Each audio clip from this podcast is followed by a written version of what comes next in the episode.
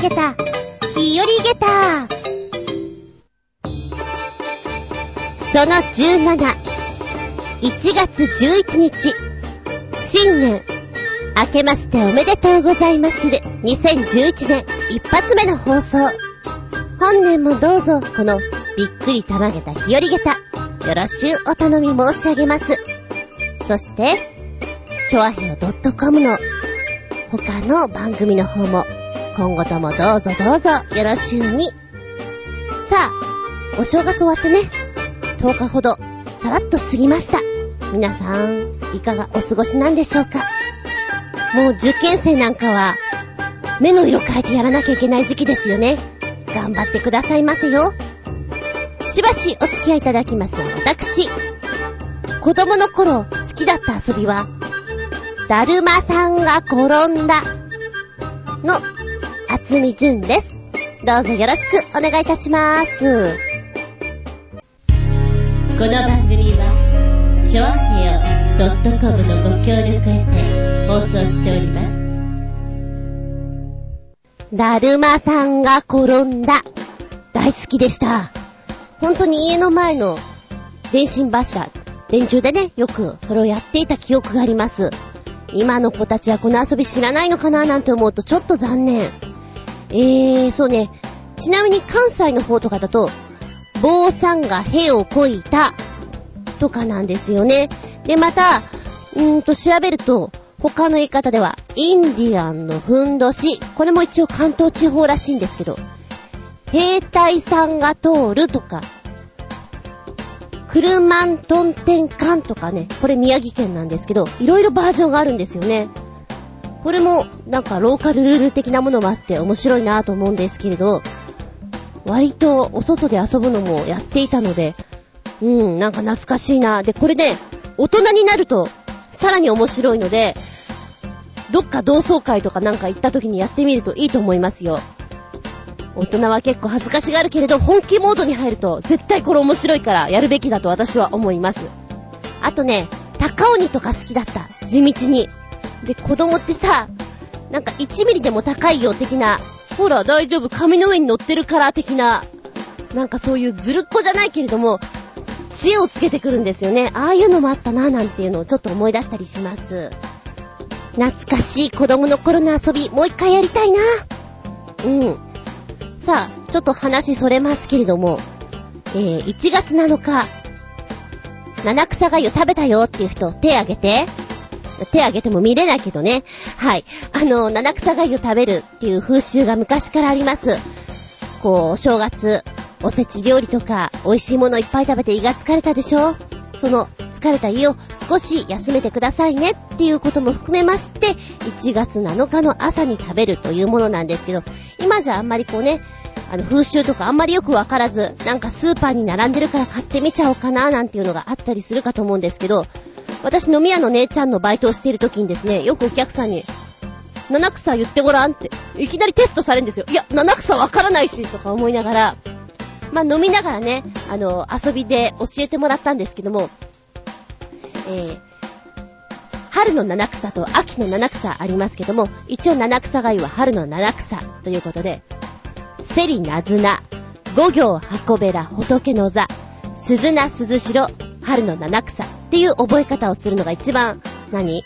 流れ的に、メロディー的にいいらしいんですよ。で、こういうのね、お客さんがいる間に、セリナーズナ、五行箱べら仏の座、うーんとか言って、まあ、1時間とか2時間の間に叩き込んで、お客さんが帰るときに、はい、テストみたいなことを言って、まあ、披露するわけですよね。遊びですよ、もう。で、他のね、お仕事なんかしながらやってると色々忘れたりもします。で、私は、割とこの、七草ぐらいの言い方だったら、割とインプットしやすい方なんですけど、可愛い女の子がいて、ちょっと待ってください。今から言いますから。えっと、セリ、ナズナ、ごぼう、箱べら。うん、ちょっと待って、ごぼうじゃないよ。ごぼうは違うからねっていう、すごい可愛い人がいて、もうなんか、ごぼうと言った瞬間に、え？ごぼう違いました？マジに言ってるんですよ。もう可愛くて可愛くて、いいなあなたは。うんうん、ごぼうだね。ごぼう入ってるよ。抱きしめたいキュッっていう気分になりました。それだけが言いたかったんですけども、たまにそういうね、遊びがてらテストとかします。今から富士五湖テストします。富士五湖言ってくださいとか言うと、えっ、ー、と、山中湖に、えっ、ー、と、川、ん？違う、琵琶湖？いや、琵琶湖来ないな、そこに、とか。面白いですよ。急にテストするとね、あの、大学生ぐらいとか、反応が面白いです。ぜひ皆さんも、飲んでる時とかにやると、さらに記憶力が遠のいているので、面白いです。ぜひ、やってみてください。何の話だこりゃ？ごぼうの話か。いや、違う。七草の話だ。セリナズナ、五行運べら仏の座、鈴名鈴代、春の七草。セリナズナ、五行運べら仏の座、鈴名鈴代、春の七草。世界の言葉で、ありがとう。今日お届けしますのは、お隣の中国です。えー、中国のありがとう。一応共通語、公用語という感じでは、標準語か。標準語として言われてるのが、北京語。他にも関東とかね、えー、台湾語とかこういろいろあるようなんですけども、今日はちょっとそこも含めて、えー、ある中国語サイトの方の音声を使ってやっていきたいと思います。私がそれを真似どこまでできるかですね。一応ね、あの学生の頃中国語を取っていて、なんとなくやったんですけど、もうアクセントもだいぶ忘れてしまって自分の名前を言うぐらいですよ。おし、シャオリンチュンズーみたいなね。あ本名言っちゃった。まあまあまあまあ、そこは置いといて。えー、うちにはね、中国語のプロがいますから。メグハン、アクセント違ったら後で教えてくださいね。訂正します。まずは北京語でありがとう。シェシェ、シェシェ。上海語が、シャジャ、シャジャ。台湾語が、トシャ、トシャ。はあ、これが一番自信ない。で、関東語が、トシエ、トシエ。最初に中国語を習った時って、なんかピーンっていうのを習って、まあまあ、まあ、まあっていうのをやるんですよ。もうすんごい忘れちゃったからたどたどしいわ、こりゃ。そんなのをやっていて、なんか違ったらほんとごめんなさいよ。まあ、素人さんなんでね、そこはそれで多めに見てくださいよ。逃げに走る厚み順でした。んで、今日は1分間チャレンジはしません。そこまで調べられていないから。えー、中華人民共和国、首都は北京です。すごく広大な歴史を持ってるので、私がすごく好きなお国柄なんですけれども、なんか三国志とかいいよね、ドロドロドロドロしていて。そして出てくる英雄とかさ、豪傑とかも、お前それ大丈夫かっていうような生き方をしているのがまたいいなって思います。で、中国はあれだけ広いじゃないですか。だから本当に世界遺産なんかもいろいろなものがあって、行きたいな、旅行って思ってるんだけど、どうも飛行機が苦手で、こう近いんだけど私には遠いんですよね。で、万里の頂上とかまず行ってみたいし、四川、辛いもの好きなんで四川料理食べたい。おまけにそこにいるパンダに会いたい。ケイリン。ちょっと水墨画とかと有名なあのエリアとか。トンコ。シルクロード。なんか有名なとこはちょっと行ってみたいななんて思います。で、数知れずいろいろ覚えたのも、なんかいろいろやってない間に忘れてしまって、ああ、そんなのあったなーみたいな。石窟寺院とかあったよなーなんて思いながら今見ていたんですけれども、行きたいですね。ちなみにあの、中国の方の飛行機、機内食ってがっつり中国料理中華料理か出てくるのかなと思ったらそうでもなくて、パッとこういろいろ機内食の写真とか見ていたら、なんかパンと、ちょっとしたチャーハンみたいなものとか、なんかご飯の上にお肉がポポンと乗ってるような感じで、あんまりこう中華料理をメインにバーンと出してるわけではないんですね。もっとがっつり出ていてもいいんじゃないかと思うんですけど、中華料理大好きです。で、ここのところ一番好きなのは空心菜のニンニク炒め。いいね、あれうまいね。あのー、毎日のように丼一杯食べたい。何がいいってあの、食感がシャクシャクシャクシャクしていて、またニンニクが効いてるとね、今日の私は食ってるぞみたいな。今日、飲酒検問とかあってもなんかの、はぁしてくださいって言って、こう、ね、私、バイク乗るので、ネットをこうパカってやった時に、プハー黄色い匂いがプハーお酒じゃないよニンニクだよプハーっていうのやりたいね。でも、空心菜のニンニク炒めは美味しいので、まあ、ないところも多いんですけど、中華料理屋さん行ったら頼んでみてください。うまです、うま、うま。丼一杯食べたいです。えー、話ずいぶんそれたな。ありがとうからずいぶんそれてしまった。で、なんとなくなんだけど、中国のイメージ私ありまして、なんちゃって文化ね。あの、美味しいとこ取りをこう、ボンボンボンボン持ってくる。もう、ブランドなんちゃっても、とにかく真似っこしたいんだね。あー、あの、関係者は大変でございますね。っていう客観的に見ると面白いんだけど、いや、これちょっと内面に入っちゃうと大変だわって思っちゃいますね。あとは、気候とかね、太極拳とか。一時軍隊さんの方で、こう、気候とかを本気でやっていて、なんか動かすみたいな力を研究してるっていうのを聞いたことがあるんですけど、今もやってるんですかね？なんか、まるでアニメや映画みたいだなって本当に思います。あとあれだ、四つ足のものなら何でも食べちゃうよ。机と椅子以外はねっていうなんかその感覚も、なんか、大国じゃないですか。中国ストロングみたいな強いなって思います。なんとなく、アジア圏の中でも、中国のお姉ちゃんたちって、キュートじゃなくてすごいセクシーなイメージがあるんですよ、私はね。切れ長の目で、すらりと長い手足。やはり、日本人と違って椅子の生活をしているからなのかななんて思うんですけども、すらーりとしていて、あのチャイナドレスとかも羨ましいなと思います。日本人はやはり畳生活が根底にあるので、どうしても寸胴に近くなってしまう。今はフローリングがね、多くなってるからそうでもないんですけど、やはり根本が違うなって思っちゃいますね。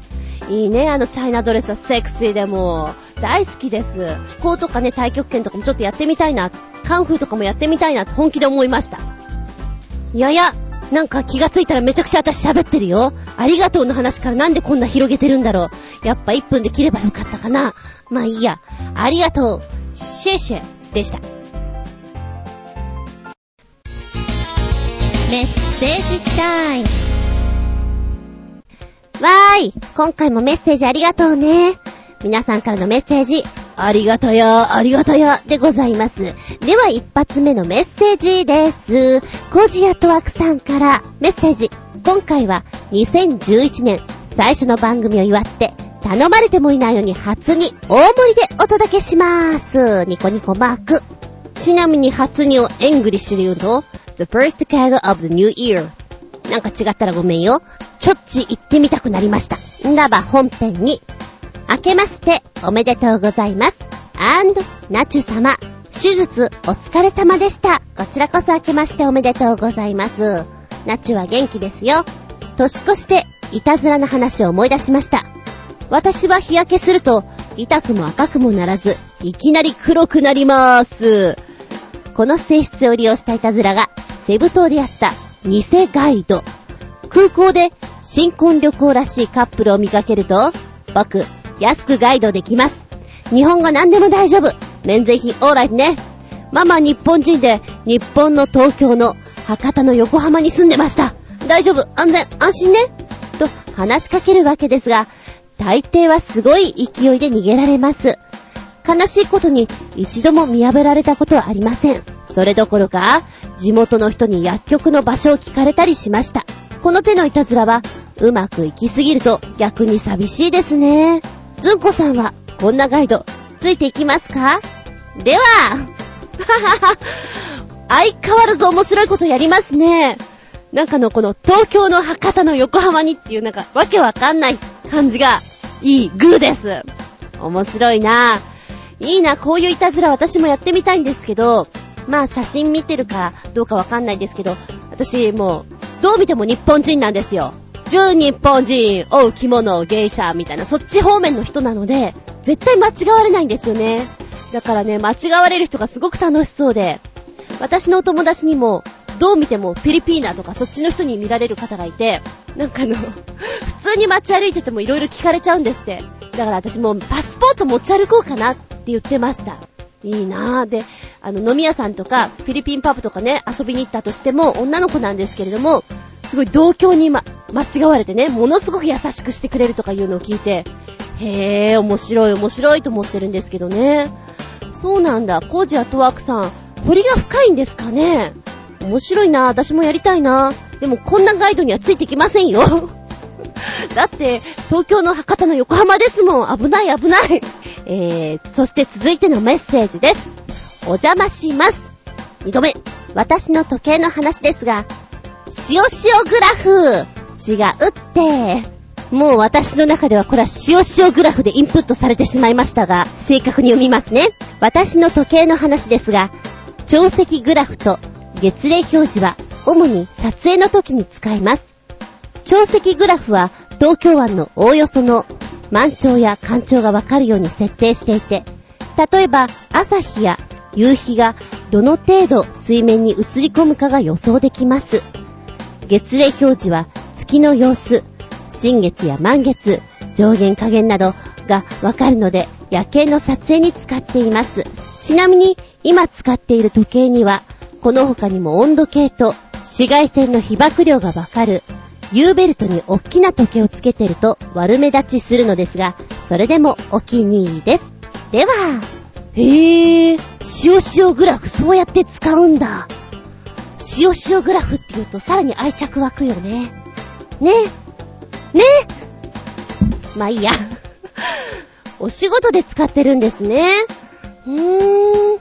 なんかもしかしたら釣りもされるのかなって勝手に思ってみました。わー。なんかそういう風に言うとやっぱりプロなんだなーって思います。面白いですね。なんか内容がさ、専門的すぎて全然突っ込めない。そ、すごい、すごいねっていう感じです。わー。さあ、そして、今回は初にということで、てんこ盛りなので、さらに、ずんこさんにアンサータイムです。えー、コージアットワークさん、その1、人形浄瑠璃の話。子供の私がハマったきっかけは、祖母について公園を見に行ったことでした。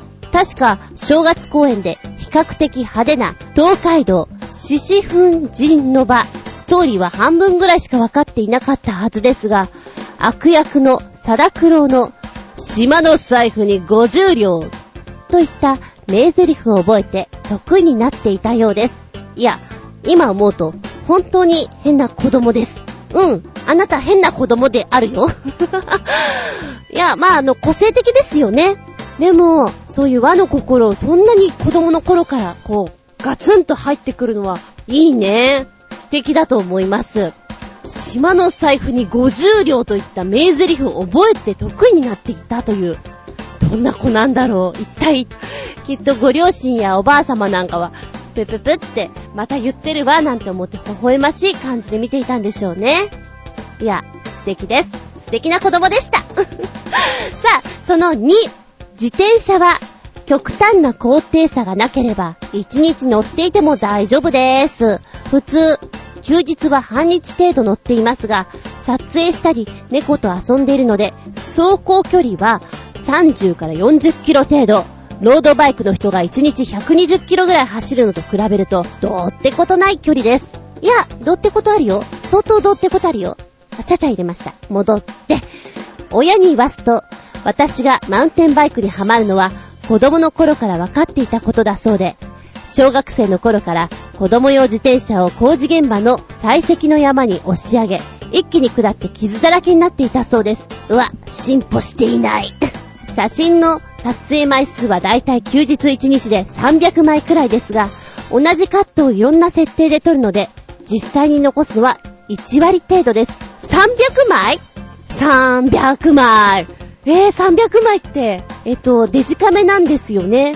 今、フィルムとか思ったけど、えー、わかんないけど、300枚かわー、じゃあ、本当に今、私もよくしょっちゅう見に行ってる、コージアットワークさんとこのブログなんかは、厳選の写真を載せてるわけなんですね。へー、すごいなー。カメラもじゃあ、やっぱり子供の頃からハマる要素があったんですかね。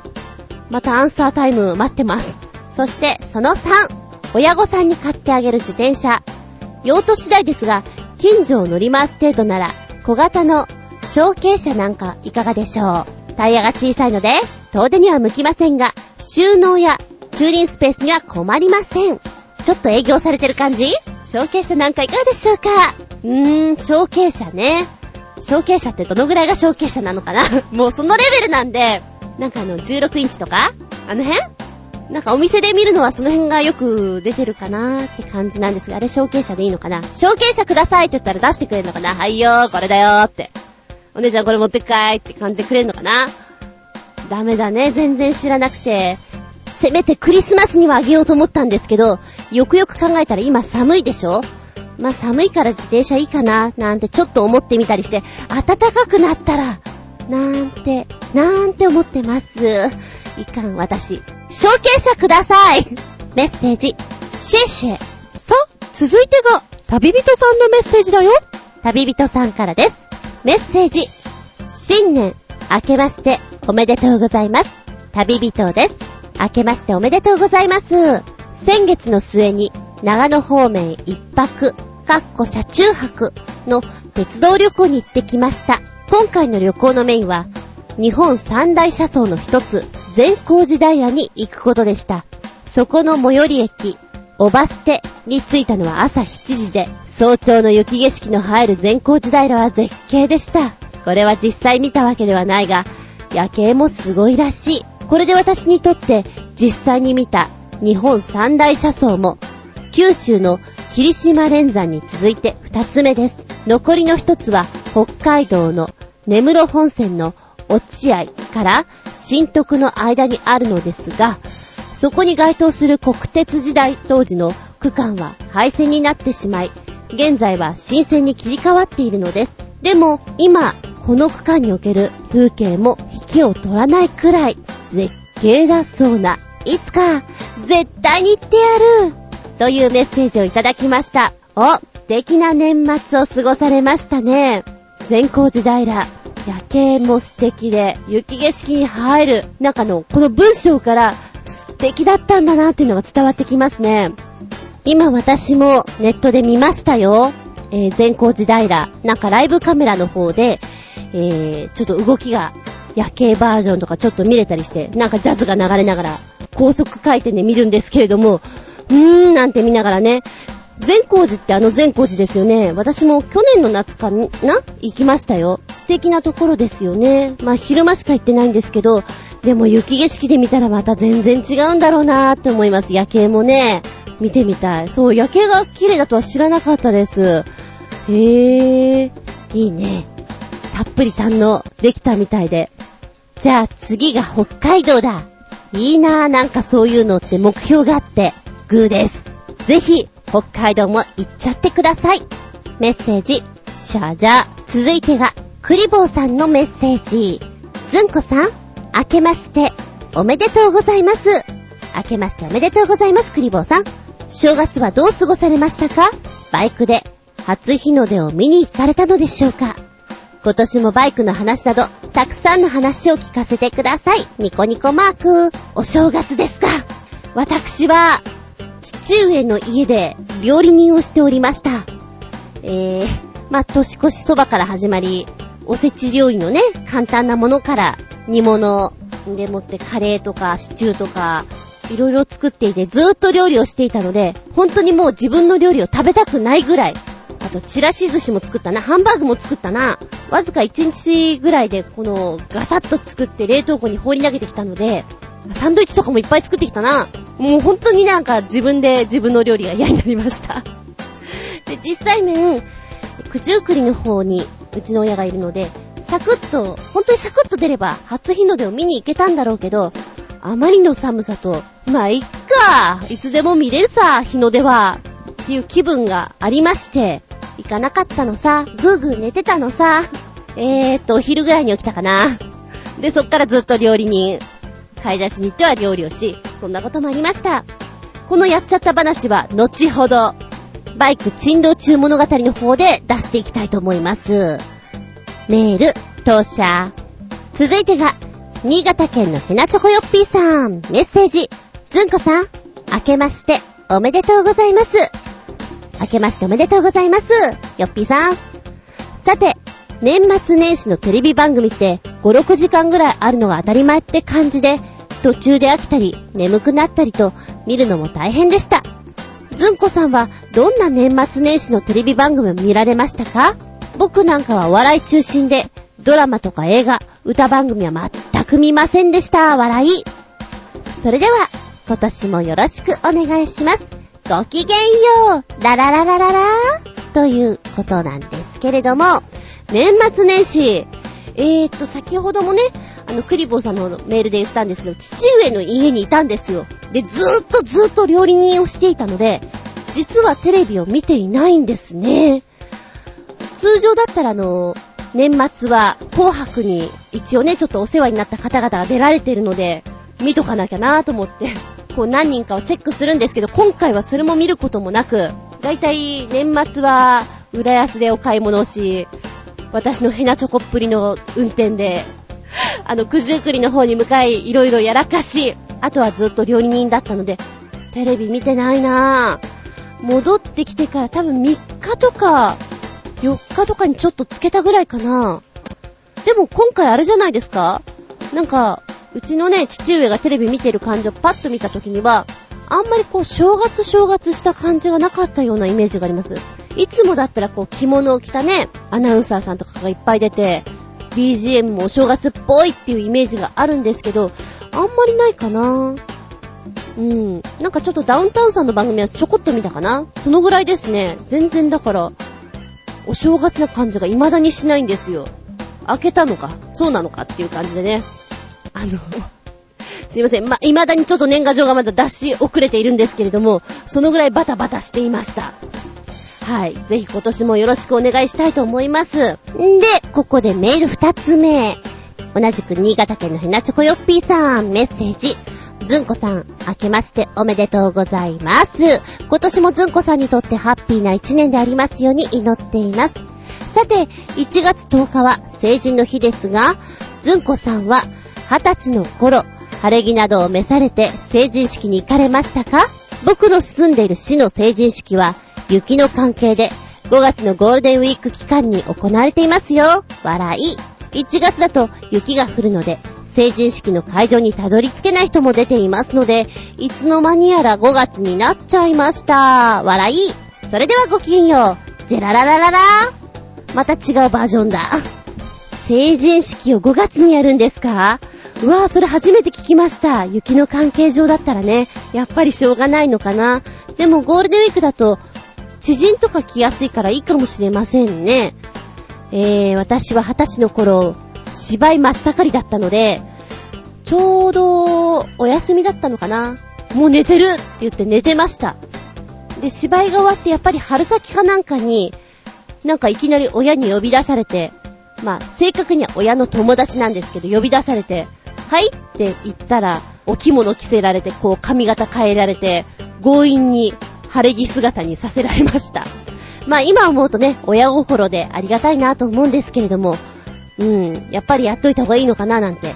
赤いお着物だったな。いや、懐かしい懐かしい。そうか、成人式ね、そんなのもありましたね。パタパタしてるとそんなのも忘れちゃう。メッセージ、トーシエ。そして年賀状もありがとうございます。まずは、まゆっちょ。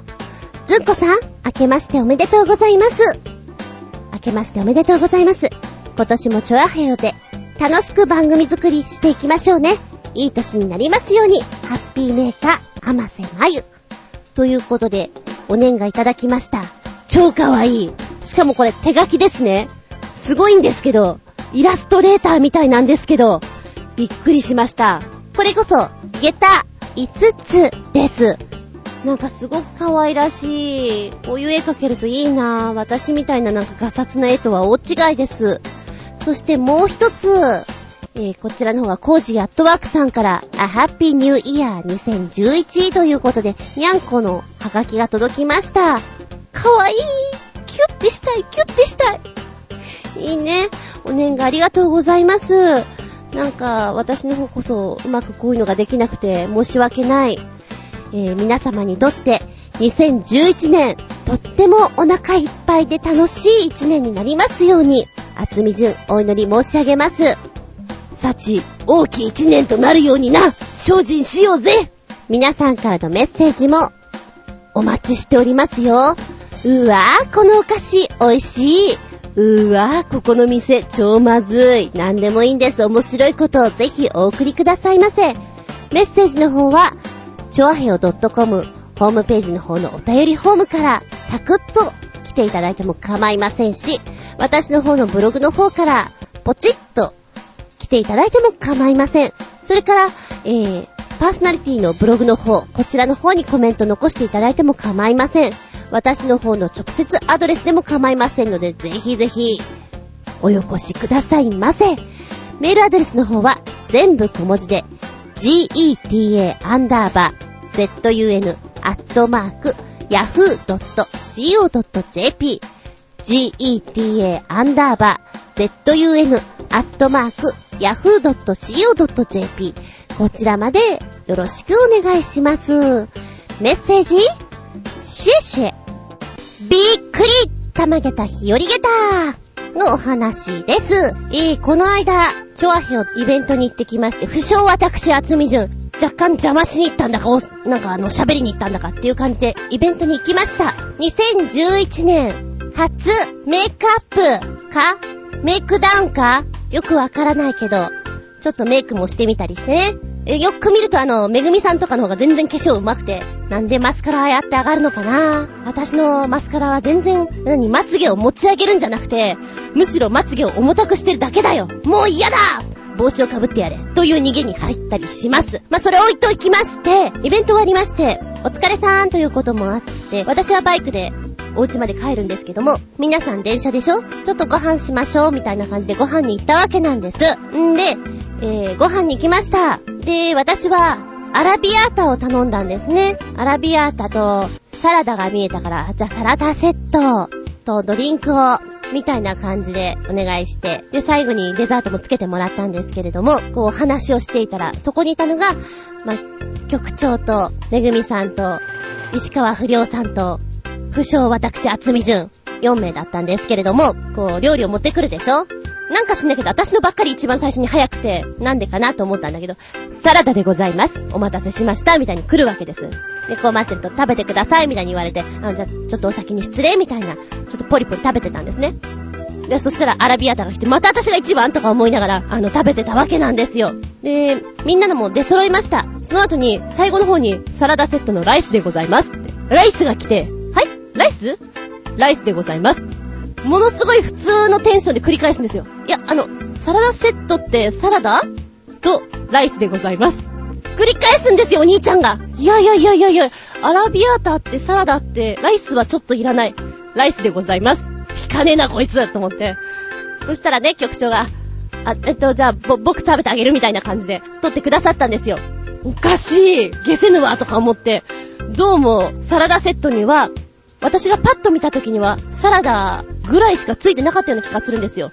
で、なんかプラスでつけたら、スープがついたりなんかがついたりっていうのはあったみたいなんですけど、おかしいと思って、ご飯食べた後にもう一回メニュー確認したんです。そしたらね、えー、サラダセットっていうのと別に、ベジタブルセットっていうのがあって、私が遠目でパッと見た時に見えたのが、ベジタブルセットだったんですよ。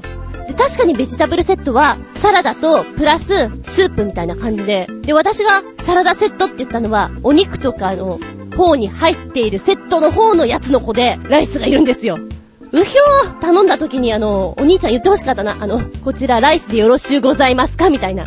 一応ほら、女子だから私、そんなにアラビアータと飯食わねえよとか思いながら、ずんこさん面白いとか言われながら、いや、面白いっていうかさ、今局長が食べてくれたからいいけど、そうじゃなかったらこれいいですっていう羽目になってたなと思って、2011年、相変わらず何も見えていない私にびっくりしました。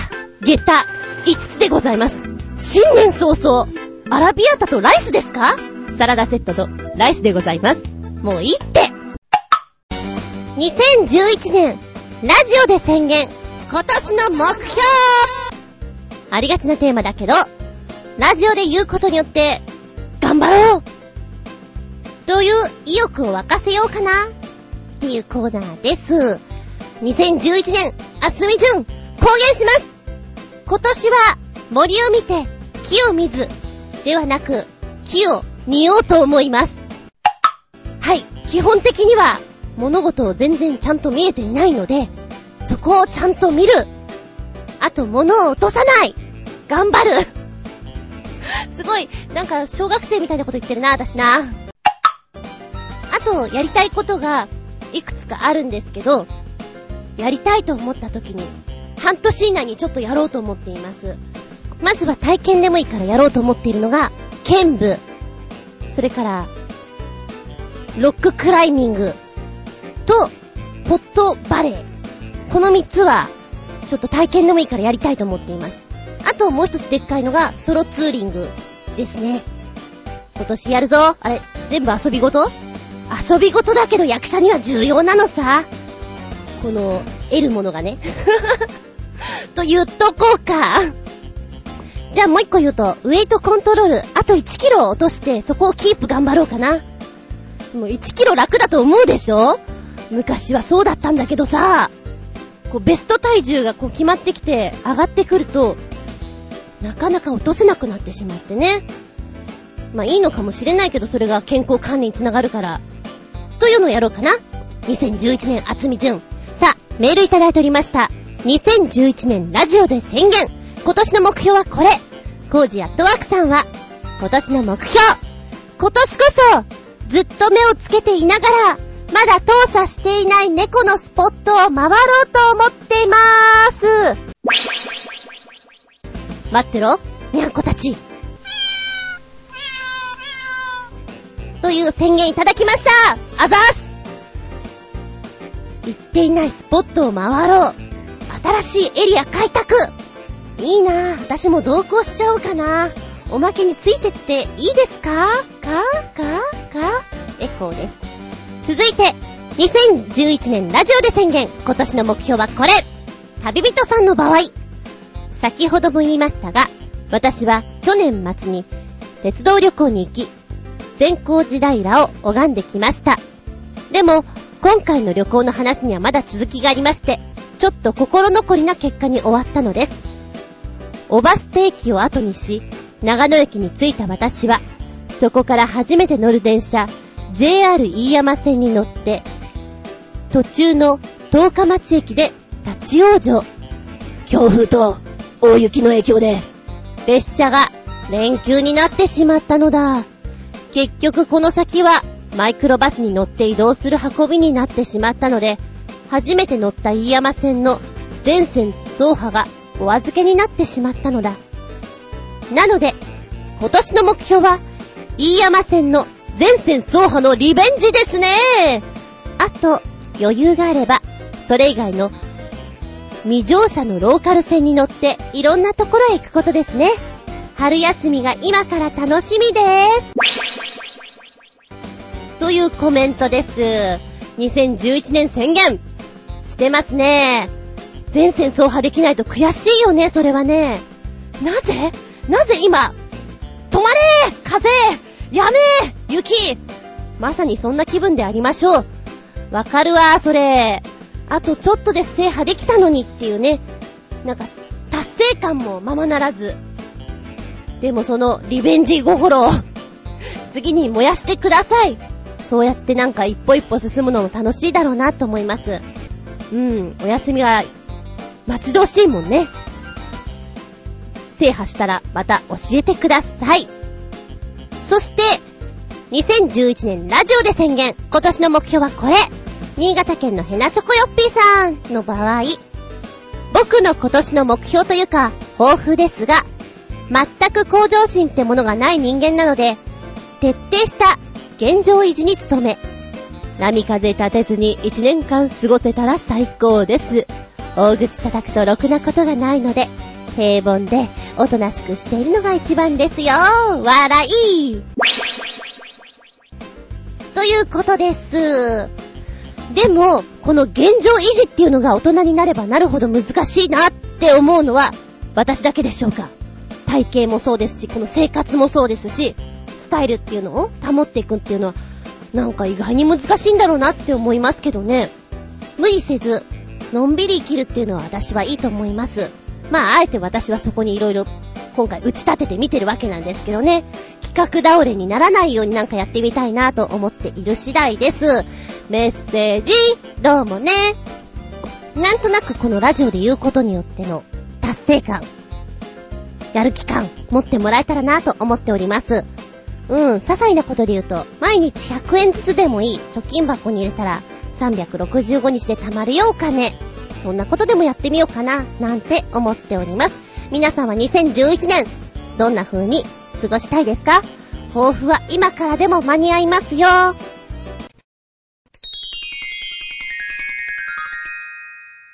シシピアウトタイムこの放送は1月11日放送ということで、日付が one one one one one one なので、本日のテーマは、ワンワンワン、アニマル話ということでお届けしたいと思います。えー、番組をずっと聞いてくださってる方、私のブログを覗きに来てくれた方なんかは、私が猫好きっていうのはよくご存知なんかと思いますけども、はじめましてのお客様私、厚みじゅん。超動物好きの猫好きです。ワンコも飼っていました。ニャンコも飼っていました。リスも飼っていました。ハムスターとか飼いたいなとか思いながらも、でも、うちにはニャンコがいるので、ちょろちょろしたものは、今日は何のパーティーですか？生ですね。ごちそうですねって言われると怖いので、実は飼えずにいます。小鳥ちゃんとかもね、飼いたいんだけど飼えないでいるんですけれども、動物園とか行くの本当に好きで、えー、役者で地方公演ツアーに入ると、本当に全国ね、てんてんてんとするんですが、日曜日とか平日とかにポコッとお休みがあると、あつみは一人でこれから動物園行ってきまーすっていうのをよくやりましたね。やっぱり一番良かったなぁと思ったのは、それでも大昔ですけど、旭山動物園。一人で行くの？うん、一人で行くのみたいなね。で、休みがちょっとこう、2、3日おきぐらいに重なったりすると、今日は広島の動物園。明日は、東山動物園とか別のところに点々と行って、結構ね、一週間のうちに3回ぐらい動物園とか行きましたね。見せ方が上手いところと、いや、残念でしたっていうところと、ちょっと演出効果を狙った方がいいんじゃないっていうアドバイスをしたくなるようなところと色々あって、またそれも面白いなと思ったんですけれども、動物園でやっぱり私が一番好きなのは肉食獣クラスの大きい子たちですね。あとね、フクロウとかなんだか知んないけど好きなんですよ。ワシとかタカとか、あの目の鋭い子たちね。あれをじーっと見てるのが好きで、結構その辺はワクワクしながら行きますね。あと、小動物系。で、なんだか知んないけど男の人って聞くと、キリン好きってめちゃくちゃ多くないですか？キリン好きなんだよっていう人すごく多くて、キリンってものすごい人気高いなぁと思ってるんですけどね。で、ゾウさんとかやっぱり大きい子たち見るの好きなんだなあと、猿山。なんか猿を見てるとなんか安心するみたいな感じで。で、意外にちびっ子たちに人気があるのがゴリラ。なんとなく、大きくって、キャラクター性がはっきりしてるものがお好みみたいですね。で、私は、まあ、女子では珍しいんですけど、蛇とかは全然 OK なんですよ。首に負けちゃう方なんですね。どっか行った時に、首に巻いたことがあります。錦蛇を。お目目とか見ると結構ね、くるくるくるくるしてて可愛い顔してるんですよ。可愛くない子もいますけど、なんかね、私は目ですね。目にやられます。うっ、お前の目はいけてるなぁ、もう、目フェチか、みたいな感じで、思います。遊びに行くとき、例えば旅行でもツーリングでもなんですけれども、必ず動物いるスポットっていうのは、こう中に入れようとしますね。ここになんかいるよ、行こうか、みたいな。ダチョウいるけど行くみたいなね。で、いつも一緒に行くお友達も動物好きなので、猿いるけど行っちゃおうか、とかね。鶏に追いかけ回されたりなんかして、うん、ちょっとなんか楽しいね、これって言いながら行くのがまたいいんですよ。でもなんかね、どうも私はこう、愛情方なんでしょうか。私の愛情を受け入れてもらえなくて、例えばそこに、湖があります。んでもって、アヒルとか、白鳥とかなんかいたりする。近くまでに行ける。もしくはほとりで奴らが寝ている。わーって行くと、ものすごい勢いで逃げてくる。ザー。早い。ものすごい早い。で、私の友達は結構近寄れる方なんですよ。で、野良ニャンとかもそうですね。野良ニャンコがいる触らして、って言うとずさー。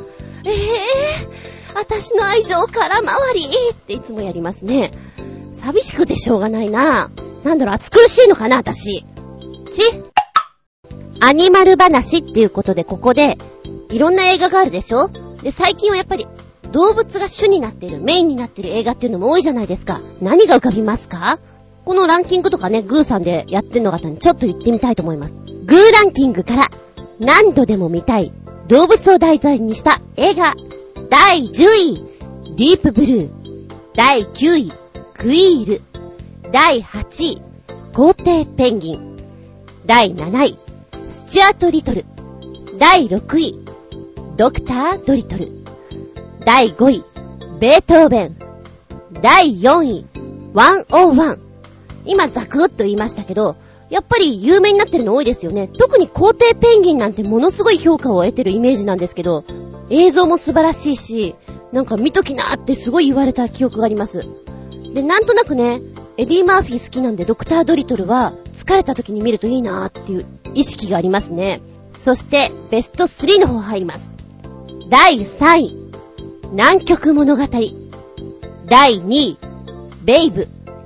第1位、名犬ラッシー。やっぱりちょっと、ぐっと涙が出ちゃうようなもの多いですね。南極物語なんて重くて、なんか、もう号泣ですね。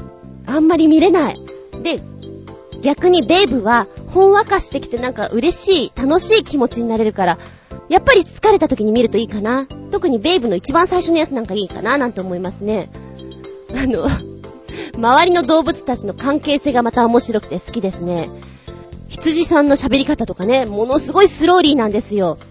で、犬のことを狼、狼って言ってるのがまた可愛くて可愛くて、いいね、なんかそういうちょっと、奴ら視点、こういう風に見えてるのかもしれないよっていうのがコミカルで面白いです。小狐ヘレンとかね、子猫物語とか、ちょっと小僧物語とか、小鹿物語とか、似たような名前のタイトルの子がいっぱいいるんですけど、あの辺も感動作品だなって思いますね。映像がすごく綺麗だったりするのがまたいいね。うん。グース。これ私結構好きなんですけども、もしね、暇だわと思ったら、レンタルショップでちょっと借りてみてください。うん、すんごいどうでもいいんだけど、うちの三人が今爆弾のように走り回ってんの、これは何かな？なんだろうか？収録を始めるとみんな走り出すんだけど、なんかそういう習性なんですか？今日は。皆さん、あの、あんまり邪魔しないでくださいってちょっと猫に語ってみました。はい。ここでメール行ってみたいと思います。ワンワンワンアニマルな話。コージやドワークさんから猫の話をすると、またかーと思われそうなので、私の苦手な生き物の話をします。私が苦手な生き物は、大きなヤドカリ。沖縄産の、オカヤドカリです。これには悲しい物語があります。よよよよよよ。私が保育園に通っていた頃、動物好きだった私に、おじがオカヤドカリを買ってきてくれました。水槽がなかったため、とりあえずバケツに入れて飼っていたのですが、ある日、私がバケツをひっくり返してしまい、岡宿狩りがどこかへ逃げてしまったのです。半年ほどして宿狩りのことを忘れてしまった頃、両親は火のついたように泣く私に驚いて抱き起こしてみると、岡宿狩りが私の男の子の大切なところにハサミでぶら下がっていたのだそうです。わーかっこ、すみません、こんな話で。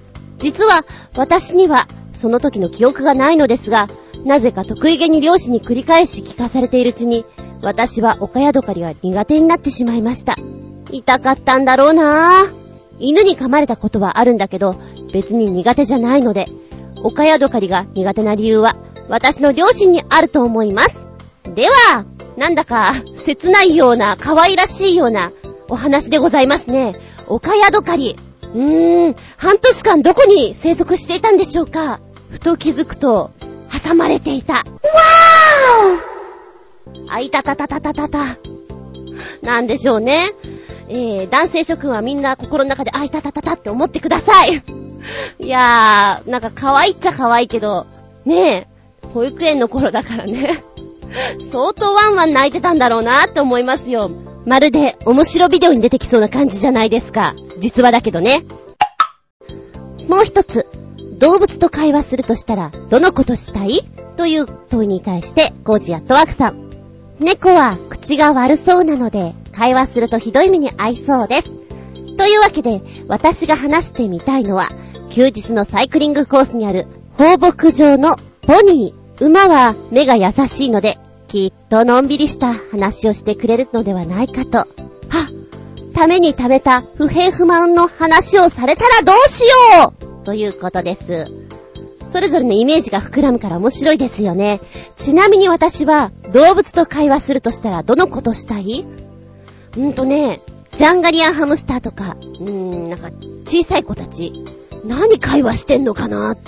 ものすごい早口で喋ってそう。やっぱりイメージなんだけど、いつもこう急いでそうなイメージがあるので、何喋ってんだろうっていうのはちょっと感じちゃいますね。あとまあ、動物っていうか回遊魚、ぐるぐる回ってるあの子たち。どんな会話してるんだろう。ぐるぐるぐるぐる。ぐるぐるぐるぐる。うん。イメージ膨らんじゃう。そういや、ヤドカリってテレビで見てたんだけれども、こう自分で背負ってるお家が自分のサイズに合わなくなったりすると引っ越しをする。で、まあ、実際ね、そのお家がなければ、なんとなくそこに落ちていたゴミ空き缶でも何でもいいけど、合うものを、フィットするものをお家にしちゃうんですよね。またそれがいいね。俺最高にイケてる、みたいなのが。こんなのなんかイケすぎててちょっとたまらないからこれにお家にしちゃうっていう、ちょっとパンクでロックな感じ。いいね、かわいいね、ああいうの見てるとほのぼのです。ゴジアットワークさん、なんか痛い話をありがとう。続いて、旅人さんのメッセージ。えー、アニマルな話。動物を飼ったことがないのでコメントしようがありませんっていうのをわざわざ丁寧に書いてくれました。そして、動物と会話するとしたらどのことしたい？猫。なんか猫ってさ、映画とかでもそうなんだけど、面白いように、こう、キャラクター作られてるじゃないですか。口が悪かったり、ものすごいお嬢様風な、あの、ツンデレ系だったりして。それがまた、ワクワクってするんでしょうね。やっぱりワンちゃんの方が、ご主人様っていうあの、侍じゃないけどそういうイメージがあるんですよね。あなたのためについてきますからワンワンみたいな。にゃんこはそういう喋りをしてなさそうで、そのギャップが、ちょっと、いけてるかな？面白いかなと思います。あと、なんとなくワンちゃんでも、ブルドッグとかって難しいこと考えてそうで、それも面白いなって思っちゃう。なんかキャンキャンしてるイメージの子と、やっぱり猟犬だったりすると、お前食ったろうかーって思ってるのかなーなんて思うと愉快ですね。えー、ここで、新潟県のヘナチョコヨッピーさんのアニマル話。思い返してみますと、今は動物は一匹も飼っていませんが、僕もちょっと前まで約25年ぐらい、お犬様たちと一緒に生活してましたよ。家の中で一緒にご飯を食べたり、お風呂に入ったりと、兄弟以上に過ごしていて、とても楽しかったです。みんな人生を全うしてお星様になっちゃいましたが、僕のことを今も見守っていてくれることでしょう。ありがとうの笑い。そして動物と会話するとしたらどのことしたい？柴犬です。柴犬が大好きなんです。うんうん。柴ちゃんとあの、おしっぽくるんってしていて、コッコしているのがまたいいですね。食っちゃおうかって。なんかね、私あまりにも可愛いもの見ると、食べたくなる。いや、食べないけど、イメージとしてね、あるんですよ。食っちゃうか、お前っていう気持ちになってしまうのが昔からあって、他の人にも聞いたらなんかそういうの言ってました。食べちゃいたいくらい可愛いよねっていうのは、怪しい、私。ワンちゃんと生活していたんですね。ワンちゃんはほら、一緒にお散歩とかするから、余計になんかそういうのあるんじゃないですか。あそこ歩いたよなーとかさ、これ食べ物好きだったよなーなんていうのを感じますね。あとほら、いたずらとかなかったですか？スリッパ噛むんだよなとか、ものすごい生活の中にそういうのを染み込むっていうか思い出しますよね。わかるわー。また、そのありがとうの笑いっていうのも、すごく伝わってきます。メール、どうもね。えー、そして、もう一つ、クリボーさんから、ずんこさん、明けましておめでとうございます。渡り鳥なのか、最近うちの近所で見慣れないお腹の茶色い鳥が飛んでいて、ワクワクします。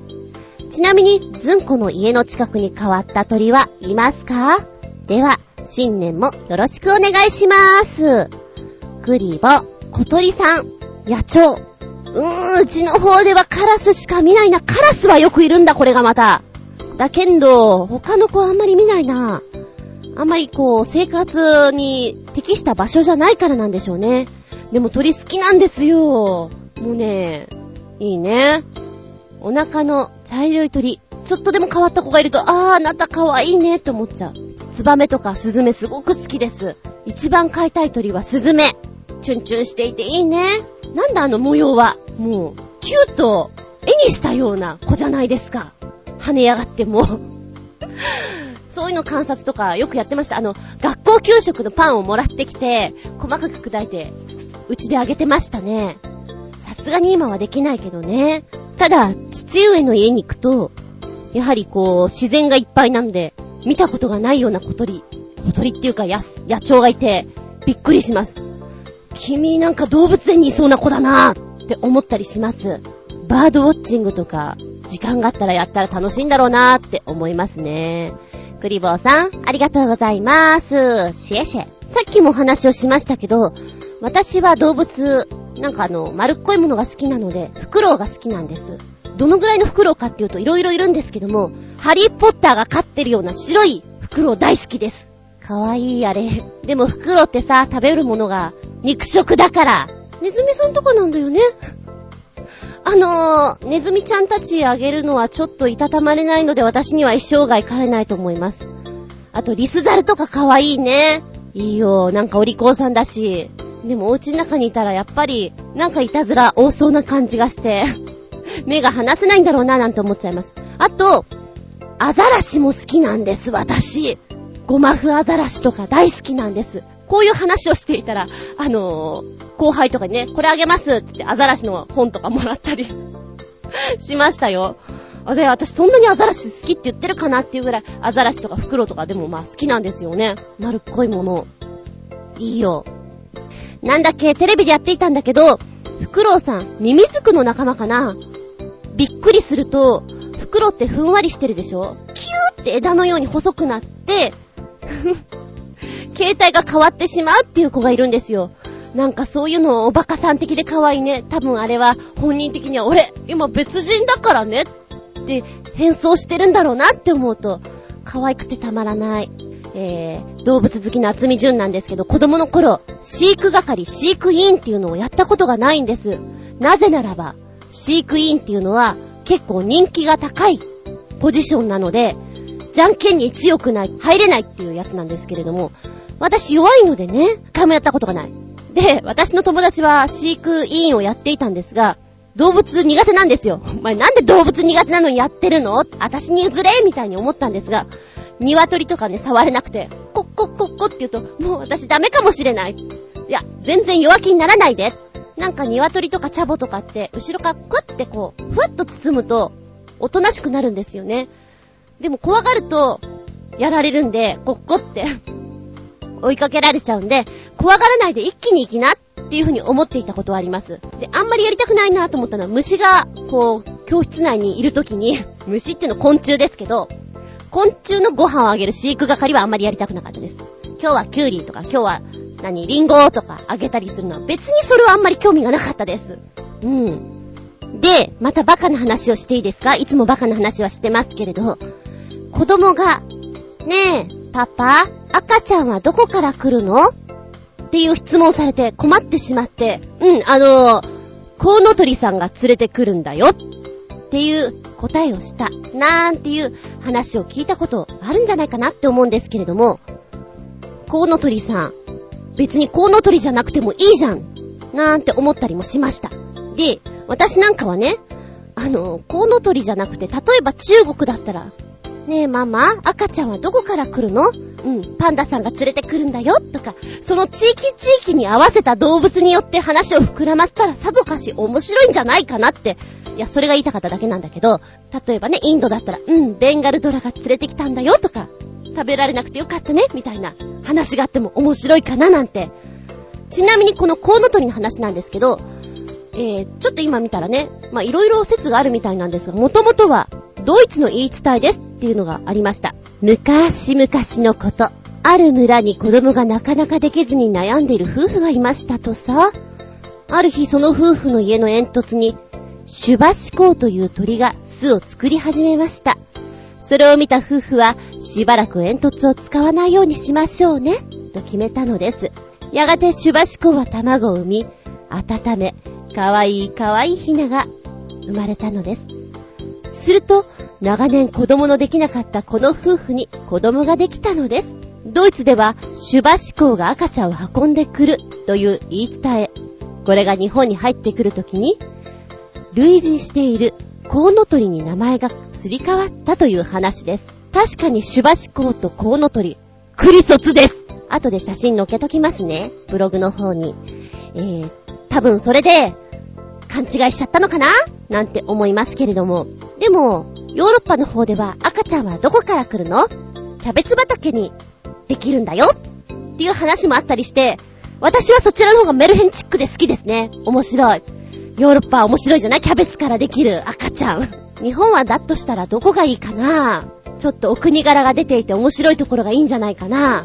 なんか桜の木の下に、あ、ちょっと怖い。今怖い話をしちゃった 今の忘れて？とかね。その国の文化とかが出ると、ちょっと面白いかなと思ったの。ハワイでは、海パン姿のサンタさんが赤ちゃんを連れてくるんだよとかさ、ちょっと夢あるじゃん。ね？そうだよねあれ？違う？そうか、違うか。またやっちゃったか。ということで、ワンワンワン、アニマルな話してみました。ワンちゃんも飼いたいな私。できたら、パグとか、ブルドッグ飼いたいな。ちょっとお顔がブルブルしてる子、いいな。かわいいな。ね。皆さんは、どんなアニマル話浮かびましたか？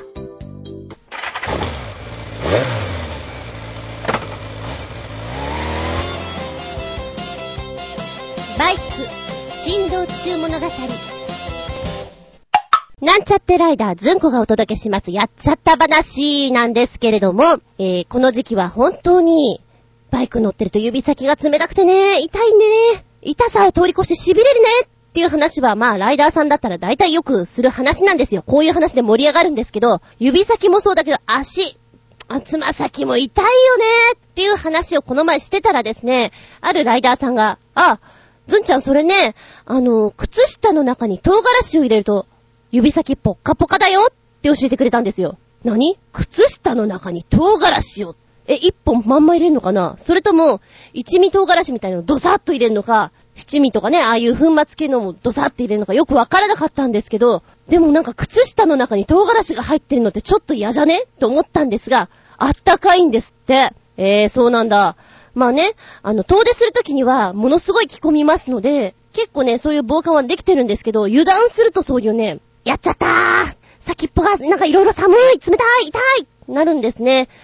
そんな時のために、唐辛子効果、あなたも試してはどうですか？って言われました。うーん、いつかやってみるかも。ちょうどね、おとといぐらいすっごい寒かったんですけど、我慢した。寒い歌を歌って頑張った。寒い、もうダメだ、寒い。バイク乗ってるといろんな歌ができるんだわ、これがまた。歌っていうか、えー、若干あの、平板なんですけどね。はい。んで、今日はバイクの話はそこまでにしときまして、えー、年末年始、車を借りて父上のとこにブイーンと行きました。その時の話をしようかなと思ってます。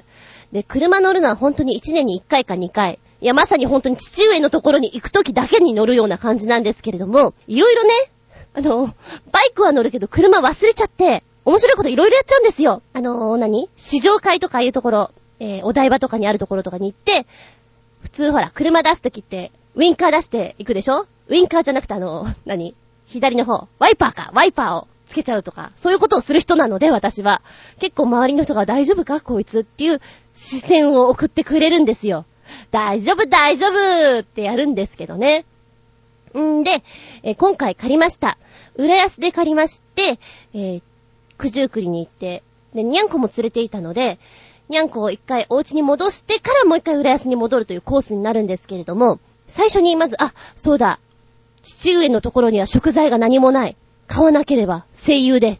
まあ、土地勘なる人はすぐピーンと来るっぺよって感じなんですけど、浦安の声優でお買い物をするために車でブイーンと行きました。あー、よかったな。今日は年越しだからね、車も少なくてスムーズにインできます。駐車もできました。あれ？キー抜けない。キキー抜けないけどこれちょっと、え、キー、キー抜けません結構慌てました。なんかやっちゃったかなあ、もしかしてこれって魔法のね、杖をね、グイグイって押したんですよ。ここに入れればいいのね。ピーマークガッショホーン抜けましたキーパパラパッパパーそっか。車って、パーキングに入れないと、キー抜けないんだっけもうそのレベルですからね。今怪しいって思った人いるでしょ？そうなんです。私そのぐらいなんです。久々に乗った時に、右足がアクセル、左足がブレーキっていうのを本気でやった人です。えー、っと、これ言うとあんまり車貸してくれる人がいなくなっちゃうんですけど、ハンドブレーキを上げたまんま結構走っちゃうような。ハンドブレーキ上がってるねって結構経ってから気づく。最近ないけど、最初の頃はよくありました。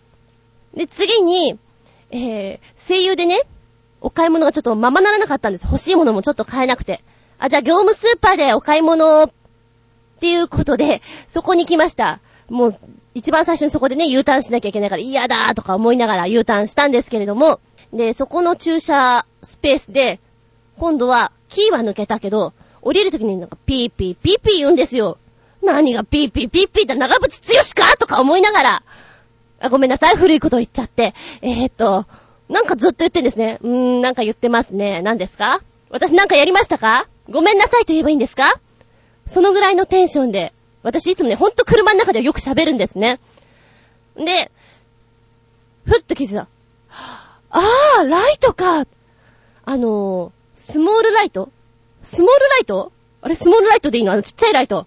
なんか今ドラえもん浮かんじゃったけど、あのライトとかも、消さないとピッピになるのね、車って。バイクは、キーを抜いたと同時にもう、ライトは消えてしまうので、そういうのを消すっていう意識が私の中にはなかったんですよ。そうか、車はそういうことがあるんだよな。その後も、ドアがね、きちんと閉まってなくてピーピー言うし、もう買い物から戻ってきたら微妙になんか薄い明かりがついていて、うわ、え、大丈夫？なんて思ったこともあったんですけど、まあそれはそれで置いといて、多分、あの、車を借りてる方はこれを聞いていないと思われるので、ここで暴露しておりますけれども、えー、私、下道で、九十九里の方までずっと行きました。で、聞こえてるかな？さっきからね、うちの猫がチャリンチャリンチャリンチャリン走っていて、ニャーニャー言ってるんですけど、えー、初めて車に乗ったんですね。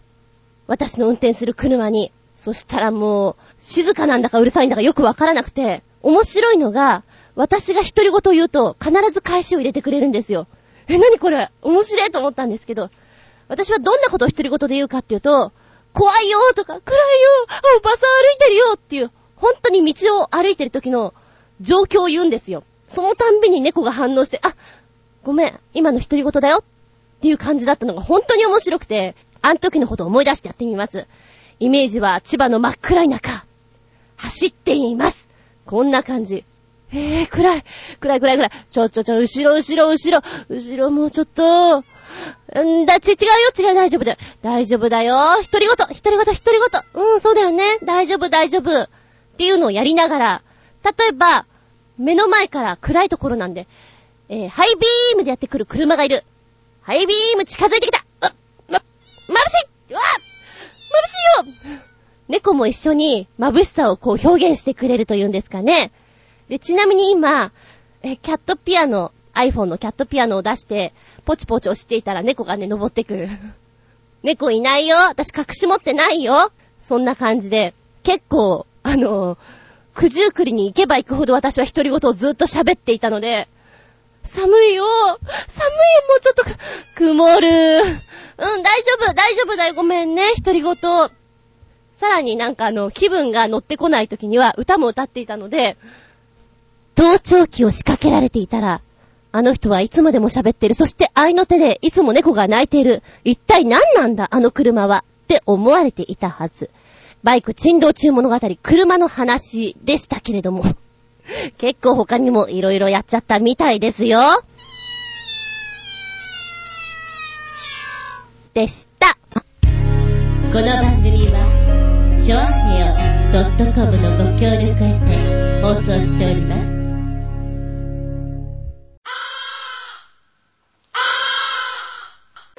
はい、終わりになってきました。今日も聞いてくれてありがとうございます。次回は、1月25日、びっくりたまげた日和げた、その18をお聞きいただければと思います。すっぴんアウトタイムのテーマは、受験ざますよ。なせばなるざます。ということで、受験シーズン到来。受験生頑張れ。あの時、受験頑張ったなぁ。きつかったなぁ。いや、むしろ頑張らなかった。テストの時、いろいろあったと思います。実は A 校に行きたかったんだけど、B 校に行ったんだよな。でもそこで、好きな子できたんだよな。甘酸っぱいぜ。受験にまつわるお話でいきたいと思います。受験ざますよ。他にも面白ネタありましたら、ぜひ送ってくださいね。チョアヘオのホームページの方から、私のブログの方から、パーソナリティブログの方から、何でも結構ですよ。飛脚でも送ってくだされや。んじゃあまあ、ここで最後に、お年玉の話をしようかな。子供の頃、お年玉ってとっても嬉しかったじゃないですか。大きくなったら逆にあげる立場になったりしますけれども、私は、すごくせこい子供だったんで、もらったお金を毎朝数えるのが好きでした。嫌な子供だ。チャリンチャリン。1枚、2枚、チャリンチャリン。でもやっぱり次女なので、お姉ちゃんのが多くもらうっていうのが悔しいなと思いました。あれ？でも平等なところもあるじゃないですか。どうなんですかね？で、私が逆に今ね、甥っ子とかにあげようとした時に、いやいや、そんなに多くあげてもしょうがないから1000円とかでいいよ。え、1000円でいいの？なんか、今1000円じゃ何も買えないじゃないですか。あ、でも1000円でいいならじゃあ1000円で、みたいなね。あの、1000円にじゃあ5円玉つけて5円がありますように、みたいな。そんなわけのわからないことやったりしますけれども、うん。あのー、お年玉、皆さんはどんな風に使ってましたか？で、私は貯めて貯めて通帳を見るのが好きな方だったので、嫌な子だ。またまに買うとしたらゲームを買ったりする。近くのおもちゃ屋さんに買いに行く。あとは、えー、お正月グッズあるじゃないですか。羽子板とか、タコ。空に飛ばすタコですよ。あれがすごく好きで、そういうのをドカッと買う。まあ、ドカッと言っても、まあまあでも、お年玉もそんなに多くなかったからね。でも、ゲームのソフトを買いに行くときにはかなりルンとあったでしたね。やったやったゲーム遊んだなぁ。かなり。えー、コージアットワークさん、あなたのお年玉の使い方は？子供の頃のお年玉の使い方は、ドカッと大きな買い物でした。いつの間にか使ってしまったというのでは悲しいし、形にして使うのが一番というわけで、自転車、バイク、カメラ、パソコンといったものを買うのに使っていました。今はお年玉なんかもらえないし、なかなか大きな買い物をする度胸もなくなってしまいました。ふっ、私も老いたものだな。なーんてね。という、コーチアットワークさんのお年玉の使い方。やっぱ形に残すといいよね。私ももっとちゃんと形に残るものを買えばよかったかななんて思ったりします。で、旅人さんのお年玉の使い方は、新年の鉄道旅行の旅費、紀伊半島をぐるっと回って大阪へ。これは、今のってことかな？ですよね。お年玉か、欲しいな誰かくれないかな？ジャニーズ事務所とかああいうところに入るとね、ガツンとくれるじゃないですか。あと、北島ファミリーとかね。私も多分、そっち系のお仕事をずっとしてたらもらえてたんじゃないかなと思うけど、ある意味ちょっと、な、心が、心がよれてしまったんで、いいや。うんうん。別にもらえなくても幸せさ。お年玉を旅行にするっていうのはすごくいいですね。何年にはどこ行ったんだよな、みたいな、ちょっと、思い出メモリアルとして残るじゃないですか。グーですね。うんうん。まあ中には、お母さん銀行に預けていた方もかなり多いようで、えー、通帳持ってなくて、お母さんに、じゃあ、お母さん預かっててってこう、お年玉を全部渡していたらいつの間にかなくなってしまった。魔法のお母さん銀行 うん、結構聞きますね。まあ、うちは、子供の頃からなんか通帳がちゃんとあったので、郵便局なんですけど、貯めてましたね。溜まってく溜まってく。まあ、でもビビたるもんですよ。3000円とかさ、可愛いもんです。今と違って。今じゃあお子ちゃまに1万円あげたぐらいじゃ、1万円かって言われる時代じゃないですか。いやいや怖いな。で、ちなみにこのお母さん銀行のことについて触れたらね、コージやットワークさん、ずんこさん、ひょっとしてお母さん銀行の債権者の方ですか？もしそうなら、一緒に返金を訴える裁判を起こしましょうそう、子供の頃、ちょっと大きな金額のお小遣いをいただく機会があると、必ずと言っていいほどお母さん銀行の銀行員が、これは預かっておくから、いる時にいなさい、と強制的に預金させられていました。ところがこの銀行、預けさせるだけで下ろさせてくれないのです。もっと必要になることがあるから、それまで定期預金ね、と一方的に決められてしまいました。そして、忘れもしない高校入学の時、学生寮に入るのを機会に、エレキギターを買いたいと思い、お母さん銀行の残高を尋ねると、そんなものとっくにないわよ。の一言。定期預金が勝手になくなるなんてあんまりです。さあ、ずんこさん、一緒にお母さん銀行を訴えましょうでは、というコージやっとワークさん。あらら、やっちゃった。お母さん銀行はこれがあるから怖いんですよね。いつの間にかお母さん銀行のね、あら？お母さん銀行なんか新しい服がなんかあの、あ、なんか、素敵な口紅が、いろんなものが増えてきます。不思議なお母さん銀行。皆さんも預けるときは気をつけてください。いや、もしかしたら今は皆さんがお母さん銀行の立場なんでしょうか。でも、お父さん銀行は地味にないですよね。不思議だ。えー、そんなお年玉の話も思い出しつつです。おっと、本気で時間だぜ。では、次回は、1月25日その17。日付が変わるその頃に、また、聞いていただけたらと思います。お相手は私、靴下は、右足から履きたい、厚み順でした。見舞い、聞く舞い、話す舞い。ずんこの話も、もうおしまい。バイバイキーン